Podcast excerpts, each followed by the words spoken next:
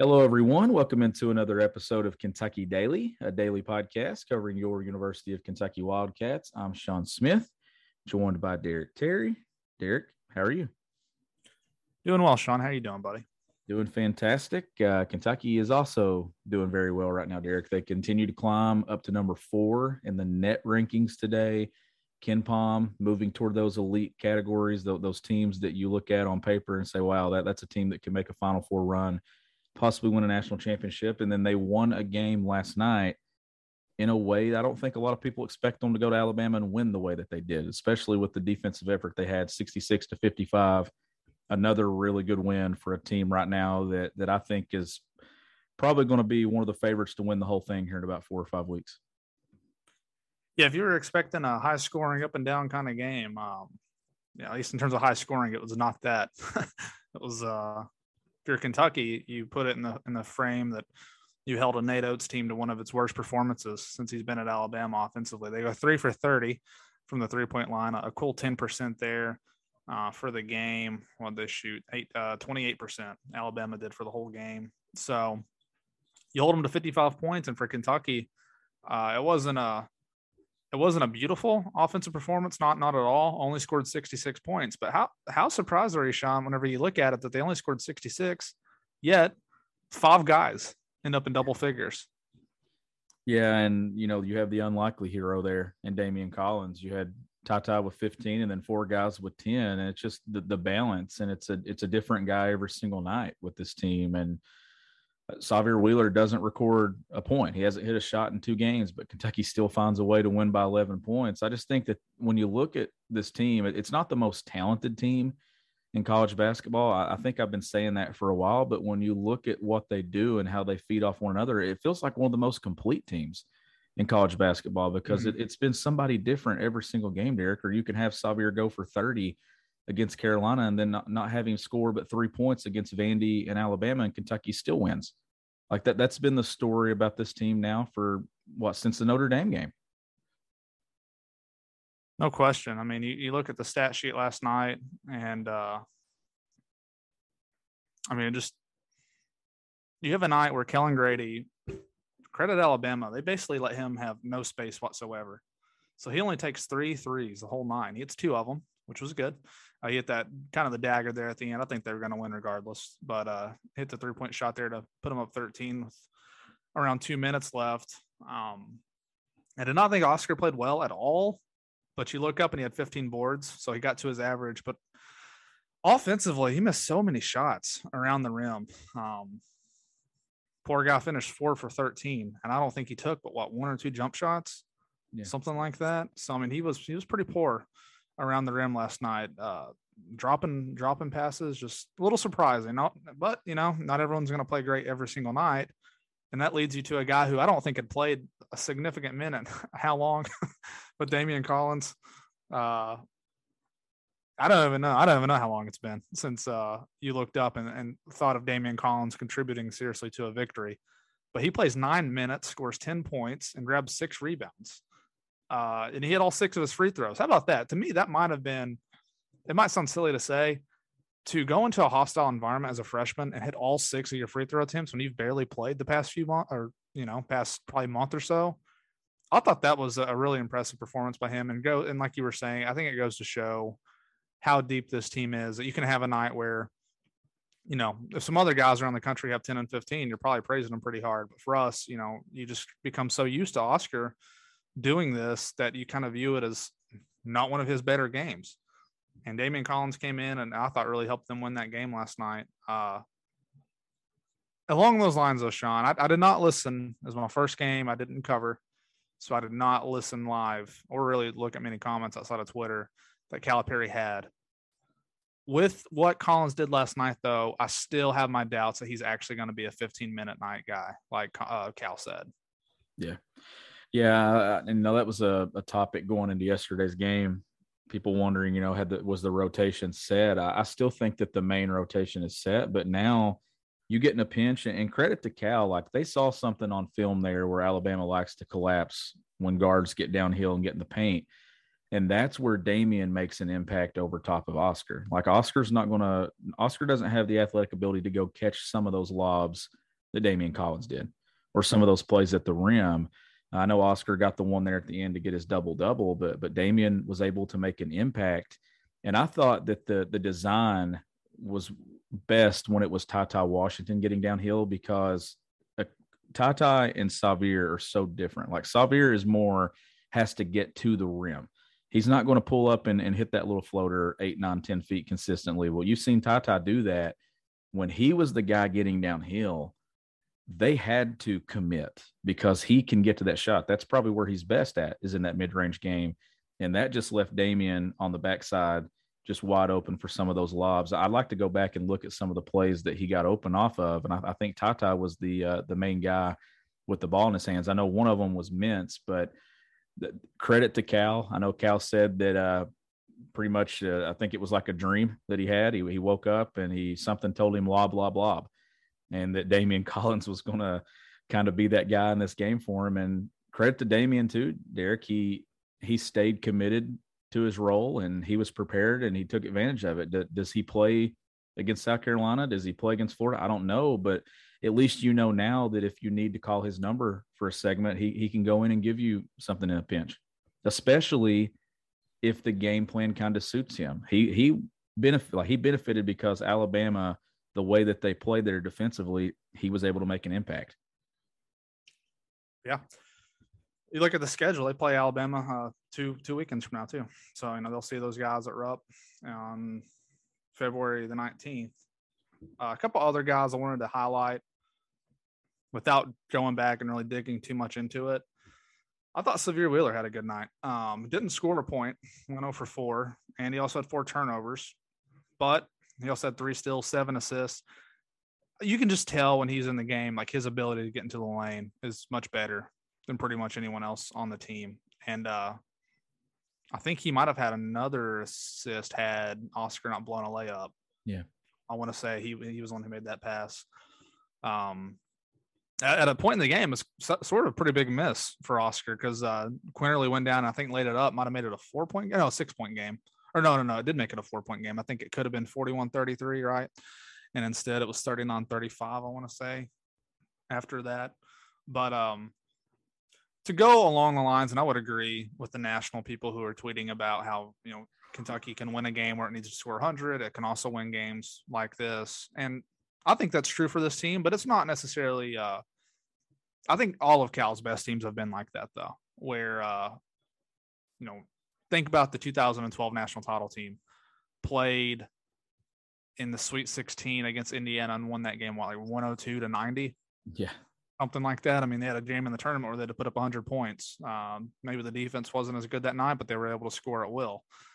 And then I don't know if they had any other games in the tournament where they didn't score. I, well, I guess the final score in the national title game was what, 67 59? So yeah, somewhat like the, yeah, some somewhat like last night, we're at 66 55. Uh, of course, they got a big lead that game in the first half uh, back against Kansas. So, um, no, I'm I'm all in on this team, thinking they can certainly make a Final Four run. A lot of this is going to come down to matchups, like always, but it is tough though. Like there are not many teams in college basketball. There's some, but there are not many who have an answer on the boards for Oscar consistently who have a four who can stretch out the way Keion can and do some good things, and then have to have the guard play.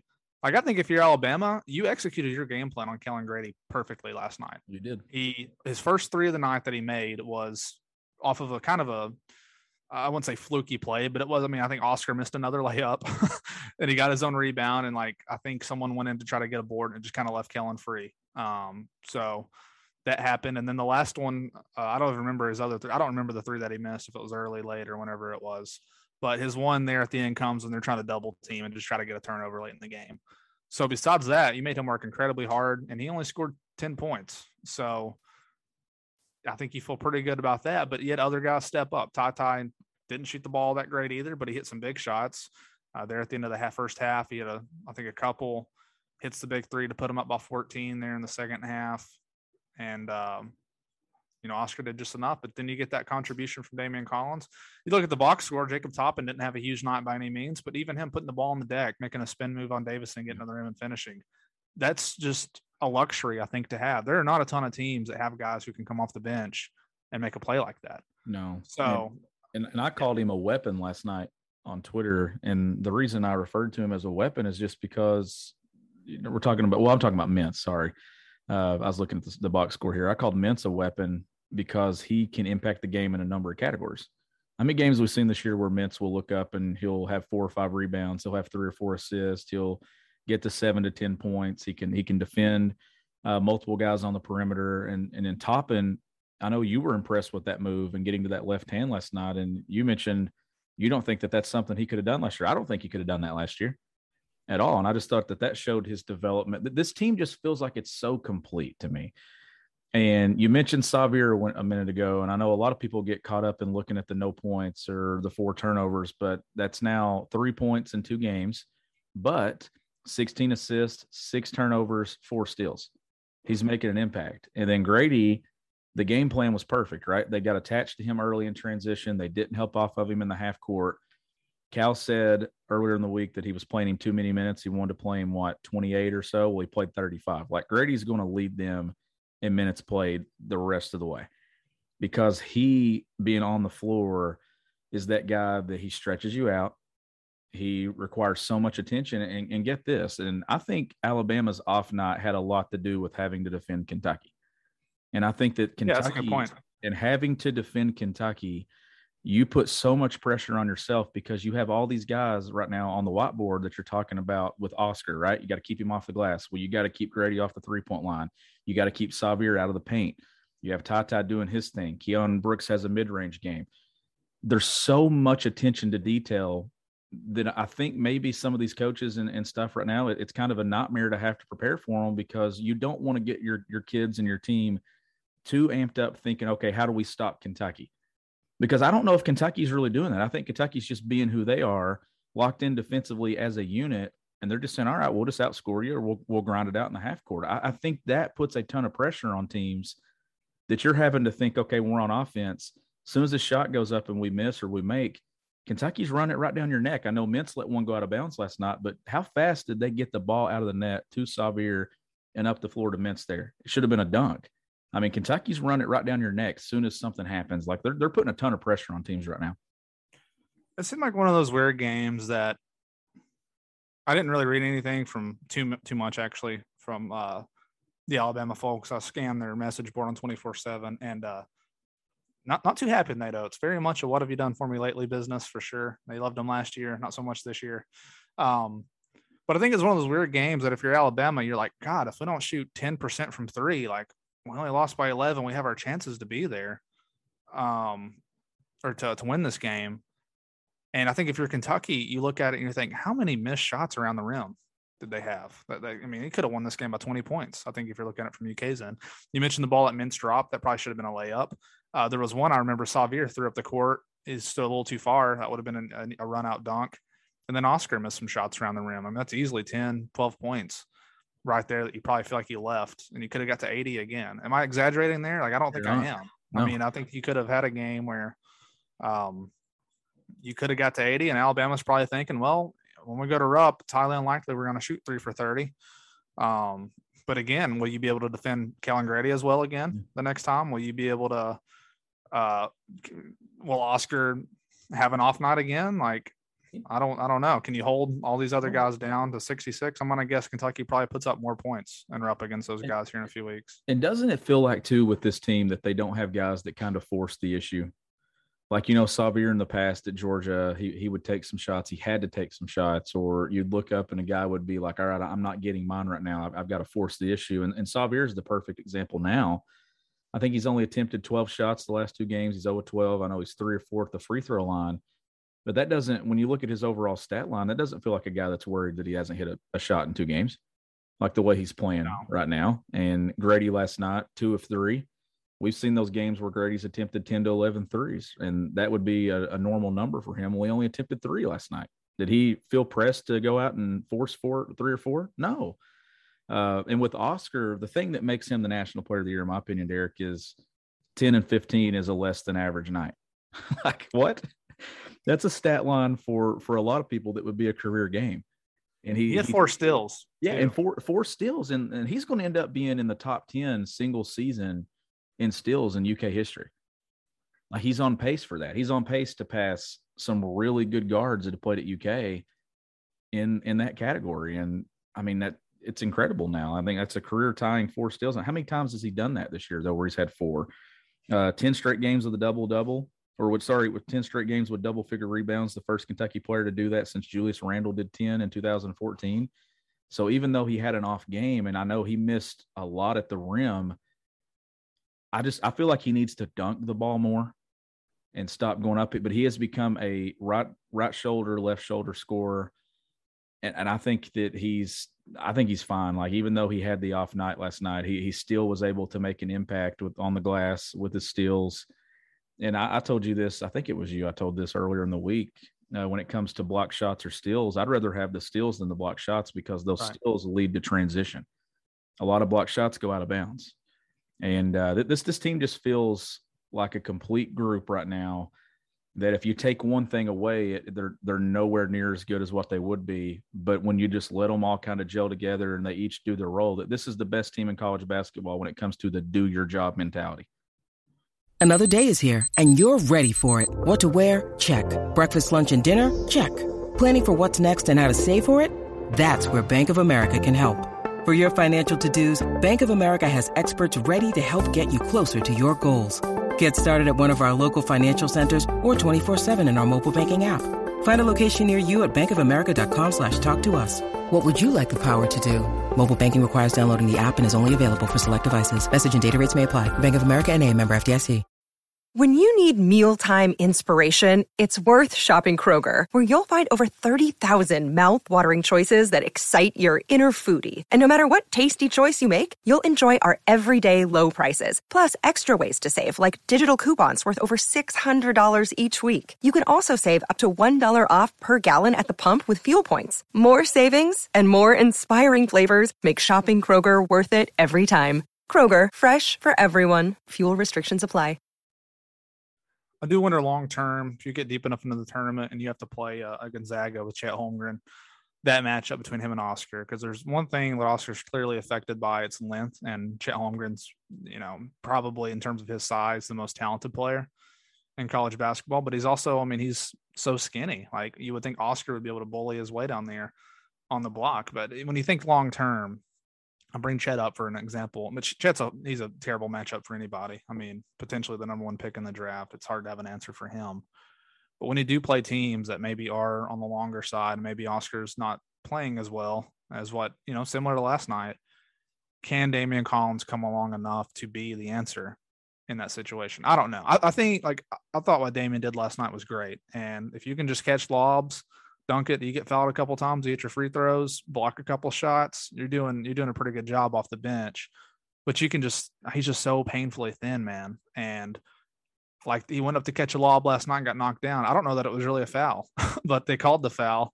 Uh, he had a rebound where he fell down, um, called for a travel, and then he had a tried to dunk it from the free throw line. It looked like on that one, and uh, it was a good defense to stop him.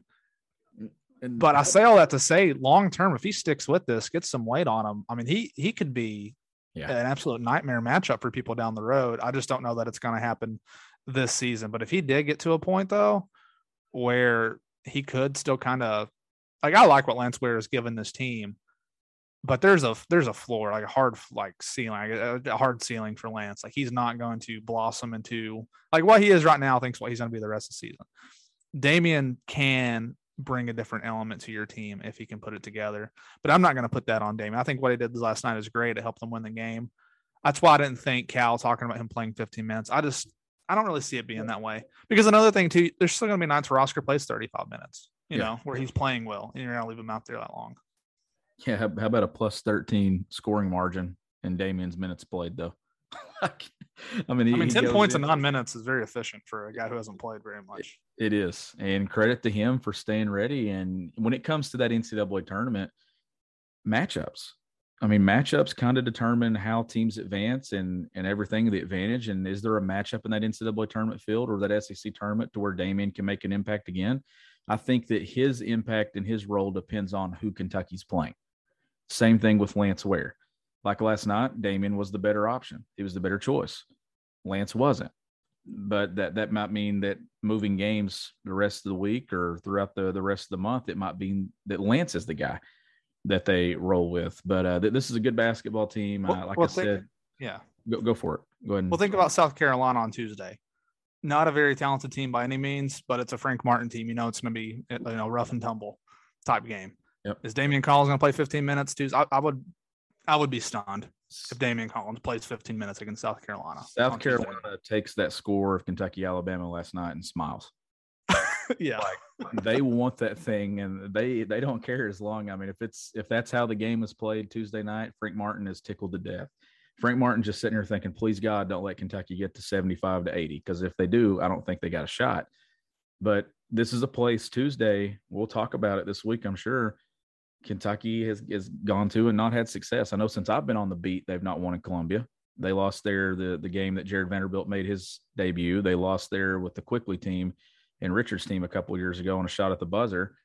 I mean, this is a this is a place where Cal's not had a lot of success, but it just feels like South Carolina's significantly outmanned uh, in this They game. are. I know Tennessee really took it to them uh, last night as well, and uh, this Hey, that's a team like that's playing better.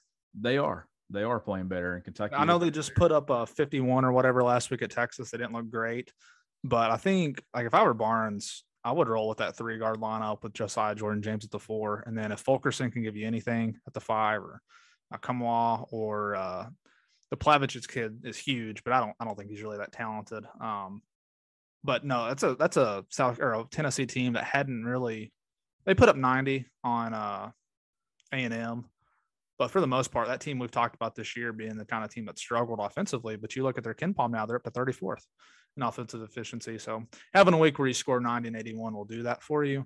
But with South Carolina, they've they've lost six conference games, and every single game that they've lost, they've lost by double figures. So they have won four games, but you look at who they beat. They beat uh, Vanderbilt twice, and then Georgia and A and M. So you know, not a ton of great wins. That's not. I know, like you, like you said, I was trying to think back. Like I think the last time they might have won was, uh, did the De'Aaron Fox team go down there? I don't remember. Um, that's a good question. They did not. They played only. I know the Euless So game where he pretty much coached the team is the one that I remember. Cal got tossed in the first minute of that game, and uh, that was a good South Carolina team too. Um, well, I'll say good for their. I mean, they were 58th in KenPom. Uh, they didn't make the tournament, but they were close. They won 25 games. It's not like that was a terrible team. And uh, Kentucky played well down there that day. But no, I wouldn't be surprised if it's another kind of ugly, rough it up type game. Uh, would be stunned if Kentucky lost. I mean, you look at South Carolina's offensive efficiency on KenPom, and good lord, 226. Uh, they might be the worst team in the SEC offensively. They're 13th. Uh, Georgia's probably worse, if I had to guess. Yeah, 80 But, uh, 62 in 2000 February 2016. That's the last win in Columbia for Kentucky. But they've only played there. a couple more times, yeah. Actually, check that. The De'Aaron Fox team did play there. Oh, did they? My bad. They won 85 to 69 in January January 21st, 2017. So You're right.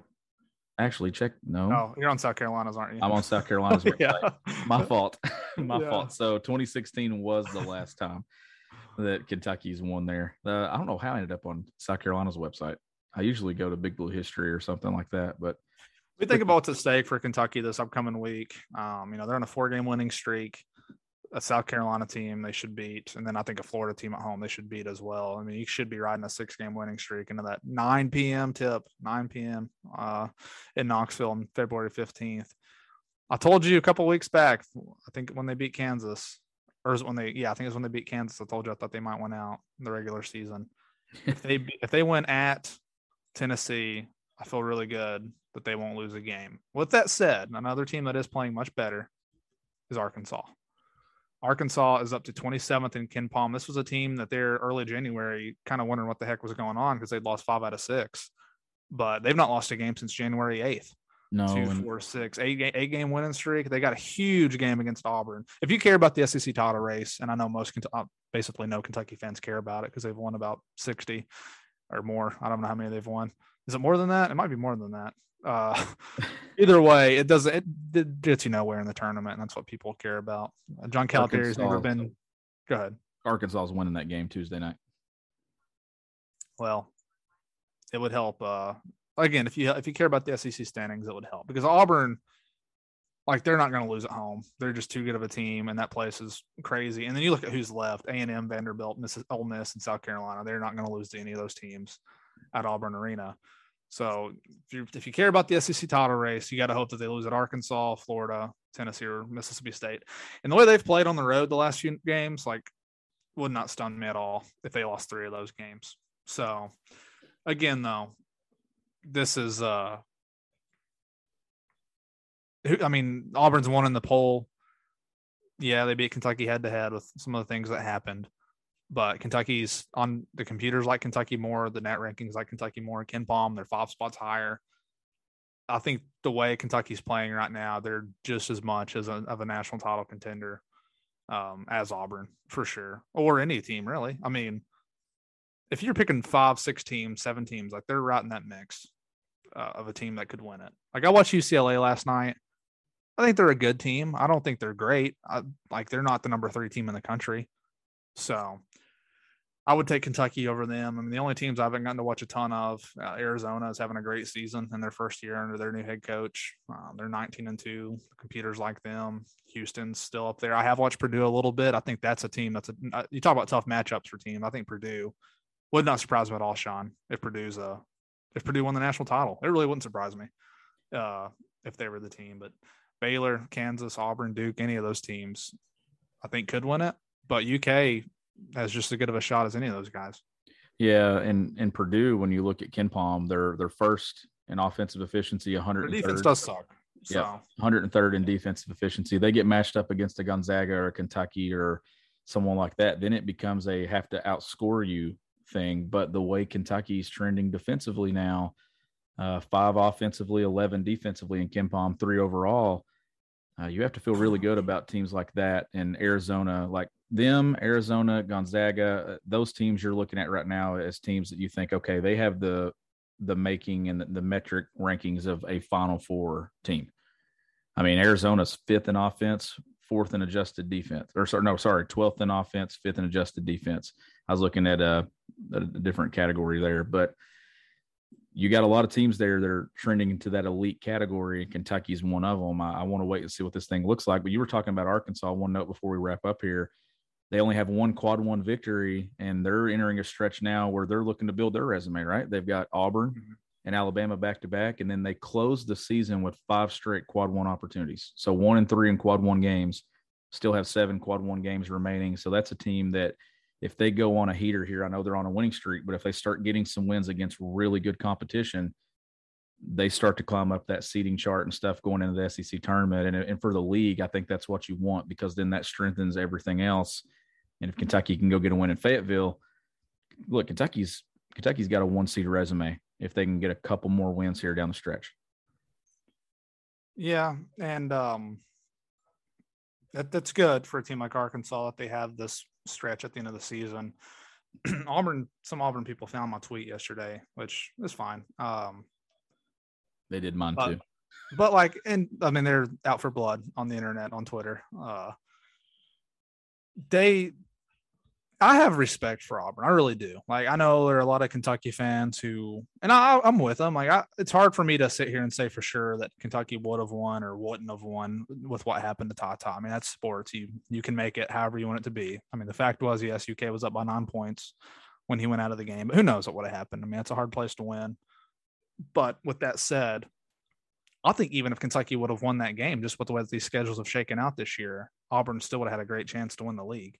I sent this to you last night. As of yesterday, as after their game ended, I was doing some numbers. Every team in the SEC has five teams they play twice. So home and home. Auburn's five teams this year. And again, like they did not make their schedule. The SEC did this for them. But their five teams South Carolina, which was at 107 yesterday when I did that. Florida was 48th. Alabama was 18th. And then Ole Miss and Georgia. Ole Miss is 100. Georgia's 202 you do the average at that time when I did this, that's 95th. So you're playing 10 games against teams that really, if you're as good as Auburn is, you should win all 10 of those games, right? And they probably will win all 10 of those games. Whereas for a team like Kentucky, Vanderbilt, LSU, Florida, Alabama, Tennessee. Now, Vanderbilt is not very good. LSU is really struggling, but at the time when Kentucky played them without Sahvir Wheeler, Uh, they were, you know, highly thought of. I think they might have been number one or top five in defensive efficiency at the time. Obviously, they've not played Florida yet, but you would expect them to fare well against them. And then you got to play Alabama twice and Tennessee twice. Tennessee's probably the outright third best team in the league, wouldn't you say? Yeah. So if you're Auburn, you avoided having to play Kentucky, Tennessee, or LSU three times or twice in a season. So I mean, that's again, that's a break for them, but it's not to take away from them. I think they're just as capable of winning a national title as anybody. But when, like, just don't get hung up on this SEC. Like, it is a big deal for Auburn to win an SEC championship. They might have won what three or four in their whole history. Yeah, if that. So that's like a big deal for them if they're able to win that. But uh, for Kentucky, you want to be trending right for the NCAA tournament and the way that they're winning games right now. What they did at Kansas. Think of what Kansas did yesterday, Sean. They like destroyed Baylor at Crazy. that building. So I mean, like you gotta be feeling great right now if you're Kentucky. If I were a UK fan and I'm sitting here looking at this thing right now, I'm saying like they're or I would have to think very hard about trading this roster for any other team in college basketball. I mean, this is they got everything they need to win it all. and yeah, and they have the best win in college basketball. I mean, find a better win than an 18 point victory at Allen Fieldhouse over a team that is also in contention for a, a two seed or a one seed in the NCAA tournament. And what they just did to Baylor makes Kentucky's win even more impressive. I'll ask you this, and then let's wrap up. Been a lot of talk about all the changes that Cal's made, whether it be to staff, whether it be to the way that they're playing. What do you think has been the biggest difference from your eyes watching this year compared to to last year and maybe a couple years before that with this team for Kentucky. with this I team? think, uh, I've got my thought on it, but I want to see what you think. Uh, I don't think I'm riding the PR line by saying this. Like, I think they truly like each other. I really Yeah. do, and I think that helps them on the court. Um, but I, I think just in general, the team makeup, like, uh, there's this is just like a fun team to watch. They're very unselfish. It is not a team that's like out of this world talented like we've seen in the past from some Kentucky teams, but Oscar does his job well. Grady does his job well. Sahvir does his job. I mean, you see, you see what I'm saying? Like everybody does their job pretty well. And whenever you have guys like Toppin and Collins who, when called upon off the bench, can come in and affect a game, like that's just a luxury not many teams have that can that can do that. So I think it's deep. Uh, I think it's good enough, but you know, like we've talked about in the past, I mean, it takes you lose Sahvir Wheeler for a month, you lose TyTy Washington for a month, you lose Tshiebwe for a month. Yeah, it's gonna be hard, but that's pretty much the case for any team. But this team, uh, they're just, I like them. I think they're a pretty likable group. I thought that when I was covering the team, that, you know, I mean, how can you not like Oscar Tshiebwe? you know, how, how can you not like uh, a junior Keion Brooks? I mean, how many straight games has he scored double figures? How many straight games has he been fighting for rebounds, doing really good things for this team, just playing his role? He's not going to be a star. I mean, he has the ability, like he showed you at Kansas, to score, to score 27, but that's not going to be him most nights. So hit that mid range shot, fight for some rebounds, get out in transition every now and then, like he did last night for some dunks. And I mean, this team is just, you get them in the right bracket, and I'll feel pretty strongly that they're a Final Four team. What, what, do you think is different for this group? Well, there was a lot of talk about changing philosophy, right? Like for Kentucky and, and John Calipari, you know, did, did he change his offensive philosophy? The more that I've kind of watched and I look and, and I've watched multiple games now multiple times, I don't really think there was really a change in offensive philosophy, Derek. I think it's been more of a he realized what he needed and he needed better pieces to fit what he wanted to do, like Kellan Grady stretching the floor at that spot. TyTy Washington, the ability to knock down threes, mid range game. Keion Brooks not posting the four man. Like, how many times have we seen that in past years where they just go and just try to shove the ball to the four and the five and post both of them? You're not seeing that this year. He's playing more facing the basket, open space. Oscar doing some things. Sahvir Wheeler, if you take him off of this team and put him on last year's team, he's not leading the SEC in assists. He would be leading the SEC in turnovers, and he'd have maybe three or four assists a game and have about five or six turnovers because there was no space to operate. It wasn't that they changed the way that they do it as much as they just got people that kind of allowed them to feed off of one another. And, and I think that's the change. It's not really as much of a philosophy when it comes to what they're doing on the floor. It's more of a philosophy change of, okay, let's just get better guys equipped to do what we want to do. You're seeing him go back to some dribble drive stuff, the pitch and weave that they've been Yeah, I did doing. that a lot last night. and they just they put that four and that five man on the baseline short corner and just bury them and all you're doing is just pitching and pitching and pitching and you can't go under that stuff because all three of those guards outside of wheeler is going to step back and hit a shot but if you get caught up and you get driving downhill and you have to help off it, it's a dunk and I just think that the pieces suit what they want to do better that was the philosophy change in my opinion and uh, i just think that it's uh, it's been fun to watch honestly but we'll, Well, talk another more- thing too. Yeah, last thing I'll say, and I think it might have been Goodman or somebody. I mean, last year's team eventually had to go to Davion Mintz as the point guard, and he's Yeah. what the third option on this team. Yeah maybe know, even so you have- if they play grady there some Yeah. So I mean, you have two guys in Wheeler and Washington who can run an efficient offense if needed. So I think at the most obvious level, the ball handlers on this team and guys who can set up other players and do more all around on the basketball court. I mean, Wheeler and and Ty Ty are both so much better than Devin Askew. It's not even funny. Well, And, how- you know, How many times and- did I say last year that they had nobody that made things easy for them? yeah. I and mean, and this year they have everything. If you, just throwing this out there to you, if, if BJ Boston would have loved to have had a Sahvir, Wheeler, a TyTy Washington, and, and BJ probably would have been BJ. Yeah. Like that, that really hurt Kentucky last year that they didn't have a point guard that could do the things and make life easy on. 'em. well, But Isaiah Jackson might have had a lot more lobs at the rim, you know, if you had a guy like Sahvir Wheeler. You know, I mean, uh, no reason, I guess. Uh, no, and we're Last not year's team. It's was, just uh, that's just it was constructed poorly. And then you add in, I mean, I, I think I told you this. We might even say on the podcast. I can't remember. It's been over a year. Like that team last year would not have been, if you played a normal schedule, had the pandemic never happened, they would not have been historically bad. But I still think they would have struggled to make the tournament. It just would have, it just like, it just was not built well. They, they missed out. They didn't do a good enough job assembling the point guards. Cal made sure that was never going to happen again, at least in the short term. And I don't think it'll be an issue next year either. Shouldn't be anyway with the portal. You should never have a have an issue getting a point guard at Kentucky from here on out, as long as you don't totally screw up your uh, evaluations. But um, I guess the last question I have for you, then we really will wrap this up. Obviously, Alabama did so much last night to take Grady away.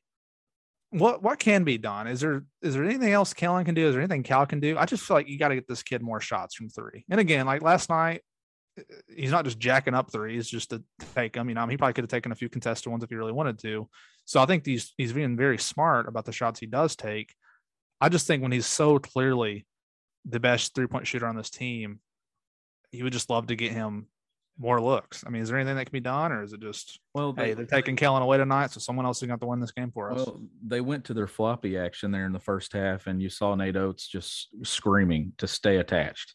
Like that was all that they were worried about when they would run that floppy, that that two circle action that Cal calls it off the baseline. They weren't giving him any room.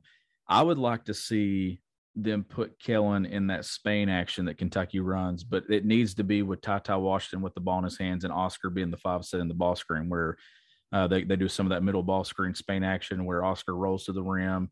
Kellan sets a back screen. Sometimes it's a pin down, and it just puts you in situations to where you have to make a, a decision from the defense. And with TyTy, he adds more of an element offensively to get downhill and get to that mid range game. So it gives you a third weapon in that set. And then you put a shooter like Mintz buried in the corner, put a guy like Keion or Toppin over here. I just feel like that's a that's a setup that you need to go to maybe to free him up because then if you if you don't, Oscar's going to kill you on the backside of that, or TyTy's going to get downhill. It just puts a ton of pressure on on the defense. I really don't know if there's a whole lot you can do just drawing up and setting things up for him because they're going to jump switch it or they're going to do some things and, and try to stay attached. That's, that's just where you have to have other guys kind of do their thing and get baskets. But calling his number, I'd like to see them do that, or that's where they just find him in transition. But Alabama, credit to them, they did a really good job last night attaching themselves to him early in the trip up the floor. Like it was close to half court. Uh, they were calling out and finding him, but that that makes Kentucky stronger, right? You got to pay that much attention for 35 plus minutes a night to one guy on the Yeah. floor. That's a great point. It just, it. I'm telling you, you're seeing some teams kind of not be who they are against Kentucky, and I think a lot of it is because they're so worried about how they defend Kentucky that they kind of take themselves out of the game. But a lot of That's well good. Yeah. a lot of good, a lot of good stuff. Uh, I know we went a little long on this one, kind of got carried away, but uh, I'm glad that we got some information out there to our listeners. As always, the show is powered by Blue Wire Pods. It's also powered by the Butcher's Pub. You got three locations Palmville, Williamsburg, and London, Kentucky. You can visit thebutcherspub.com or check them out on Facebook. He's Derek Terry. I'm Sean Smith. We'll catch you next time on Kentucky Daily.